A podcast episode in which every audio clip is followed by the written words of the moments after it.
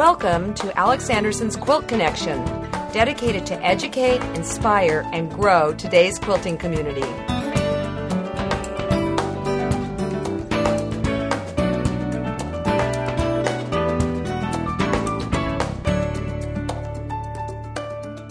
Hi, I'm Alex, and welcome to episode number nine. It's always interesting when I go out and travel and share my quilts. I ask if people have questions in the end, and they always do. And really, the number one question that gets asked every single time is, What kind of batting do you use?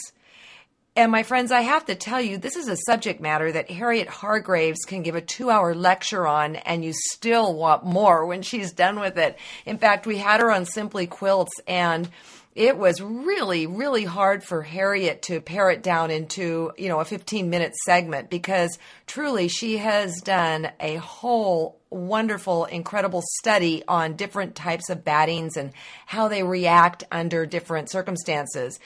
In fact, I would like to recommend her book, From Fiber to Fabric. It is a wonderful read and it just lets you know everything you could ever want to know about batting and how it's made and what the different styles and kinds are. But that said, when I wrote my book, Hand Quilting with Alex Anderson, I knew I had to address the different types of battings and what to use, where, and when, and all that. So, in a nutshell, I want to tell you what I know about batting. Now, first of all, we are sort of hostage to whatever our local quilt shop carries. I when I started quilt making, it was Mountain Mist. Mountain Mist is a polyester bat, and at the time, it was three ounces, and that means how thick it was. And it was really wonderful to needle through. Polyester, it's really quite easy to work with. Um, you don't have to quilt as densely as, say, cotton, but I grew to love the look of antique quilts and antique quilts are often, or not often, they're, they are very, very, very flat. So in the olden days, I'm speaking 25 years ago, I used to take my Mountain Mist polyester bat and split it. And that means I would literally take the one layer and make it into two. And that way I could get a nice flat look. The problem with the splitting is that sometimes it didn't really come out that evenly, and so Mountain Mist stepped up to the plate and they came up with what is their low loft or light bat, and it's about one and a half, I believe, ounces thick. I really, really like this particular bat to hand quilt with.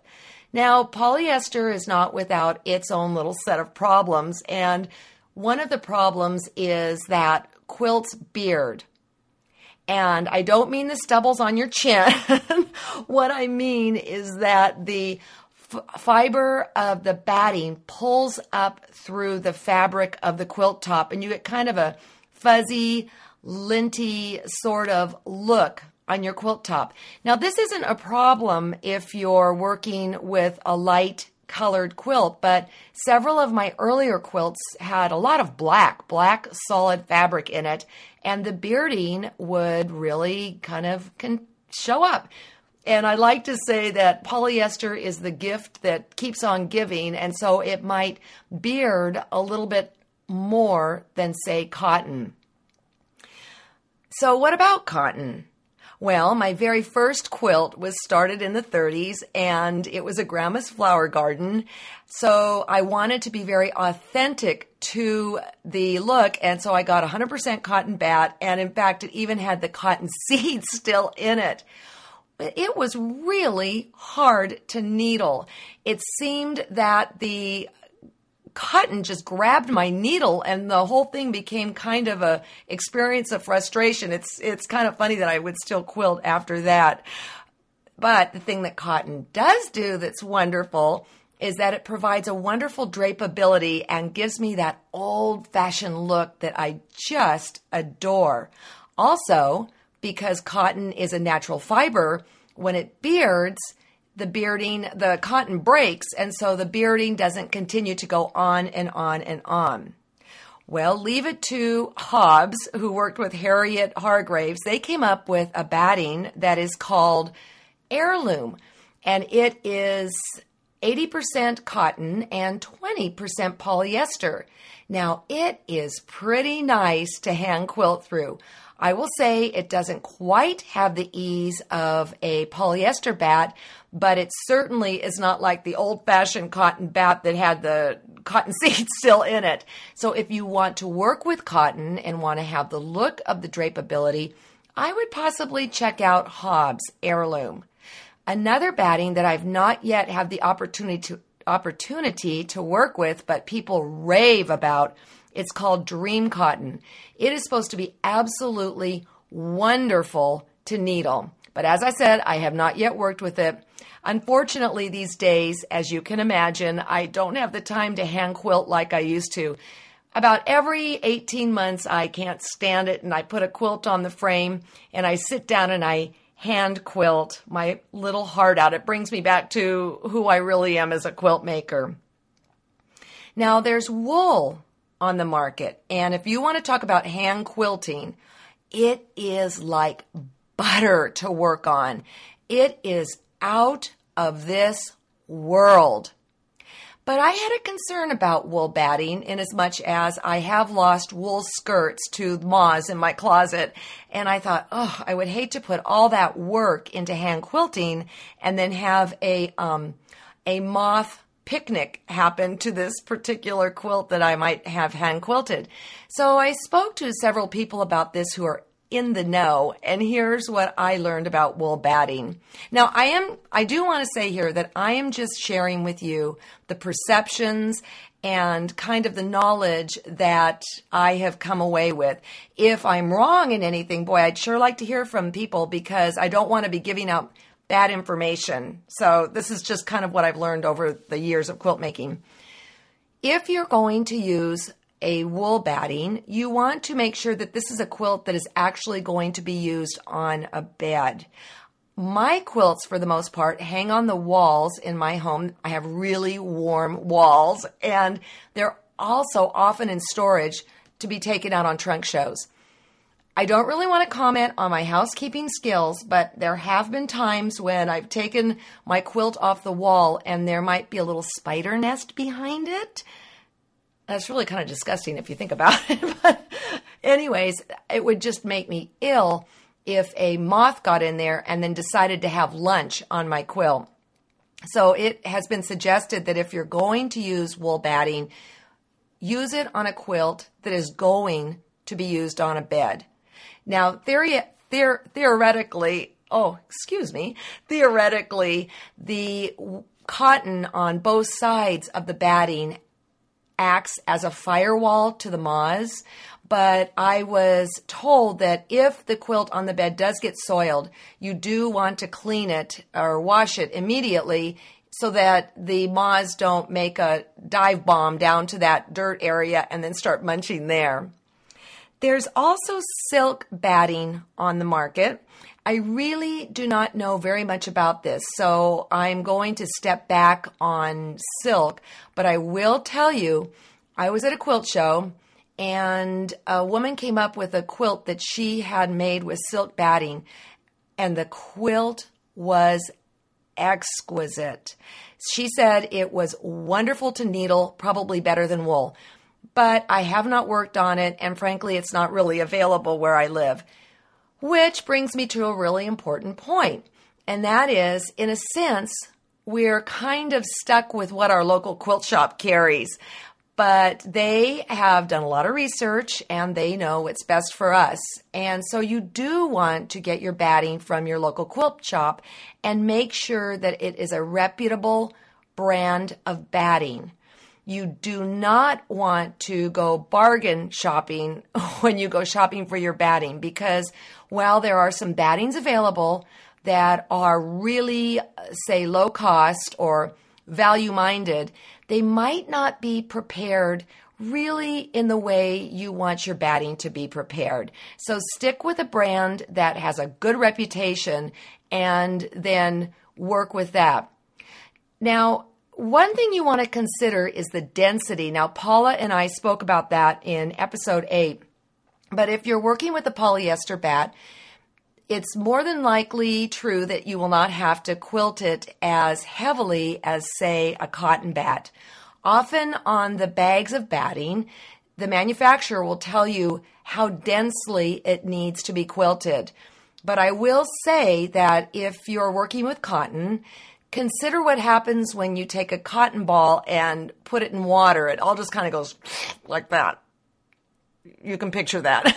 so obviously cotton for the most part would have to be more densely or tightly quilted than polyester. I am taking a paintbrush here and I am giving really broad brush strokes, but it's just kind of a guideline on what to think about when you do go to choose batting. I will say that typically when I hand quilt, I do use Mountain Mist Light. I do use the Heirloom by Hobbs, and I do want to use Dream Cotton. But as Paula mentioned in episode eight, she loves warm and natural for machine quilting. It is a very solid batting that really does help keep your quilt in shape. And she also says that if you're going to be hanging your quilts from the wall, you really would like this batting because it just gives a nice body to the quilt. I have found that it's wonderful to machine quilt with, but um, hand quilting I was a little tougher for me to do. But I can remember my friend um, Bernice Stone. Sadly, she's no longer with us. I can remember she chose a cotton bat to hand quilt on, and she just adored it. And it pro- it was the batting that she got started on, and so she just said this was the way to go. It's interesting because I think it's safe to say that the batting manufacturers are really stepping up to the plate, like the thread manufacturers, and they are coming up with new products left and right for us to delight and use because I like using polyester batting and because I like to do quilts that often have a lot of black in it, I went to uh, my friend Carol Lee Hensley at the Cotton Patch and I said, why isn't there a black polyester batting? And she said, there is. And in fact, Hobbs makes it. But the problem, if you're going to use the black polyester batting, make sure that you don't have, say, like a black background with yellow stars or whites or, you know, little bright light fabrics in it because the black will show through. So be very cautious if you use this batting. But I will say kudos to Hobbs for coming up with that because that certainly did solve the problem. Now, some battings require that you pre wash it and or if you don't want it to shrink and it's a cotton batting, you might want to pre-wash it. But always always read what the manufacturer tells you to do. The first time I put my cotton batting in the washing machine, I was just sure I was going to open it up and a cotton ball would kind of explode out of the top of it. But I did it exactly how the manufacturer told me how to do it, and it turned out just fine you do, when you baste your quilt, want to make sure that the batting has been prepared properly and or make sure if it's say a polyester bat and you don't have to pre-wash it, um, it has relaxed and the wrinkles have been spread out of it. So I don't know about you. I don't know what you use. I don't know what you love, but my ear is always to the I don't know, the wall or whatever to hear what is going on with batting. We all have very strong opinions about it. And what I would like to say with you is if you find something wonderful, make sure you share it with other people, let them know. And if there's some new product that I don't know about, please come to our website and tell Dee, Dee answers a lot of the email, and I'd be happy to talk about it, say on my Monday chit chat, and let you know what's going on in the wonderful world of batting. Well, I hope I haven't totally confused you about this. Just it's a matter of education. And again, Harriet's book is really pretty wonderful. In my hand quilting book, I've just really simplified it. And so take with this what you want. I would like to put in a quick note this Saturday, which is the 25th of March, I will be at the Napa Quilt Show. I am their featured artist on Saturday. I'll be doing a trunk show, and um, it is from 10 to 5 o'clock at the Napa um, Valley College. It's on 2277 Napa Vallejo Highway. And John, my husband, will be along with me to keep me company and to meet you. If you're going to be in the area, please do come by. I would love to meet you. And if you can't make it to this show, well, until we meet, happy quilting. For more quilting information and inspiration, please visit us at alexandersonquilts.com.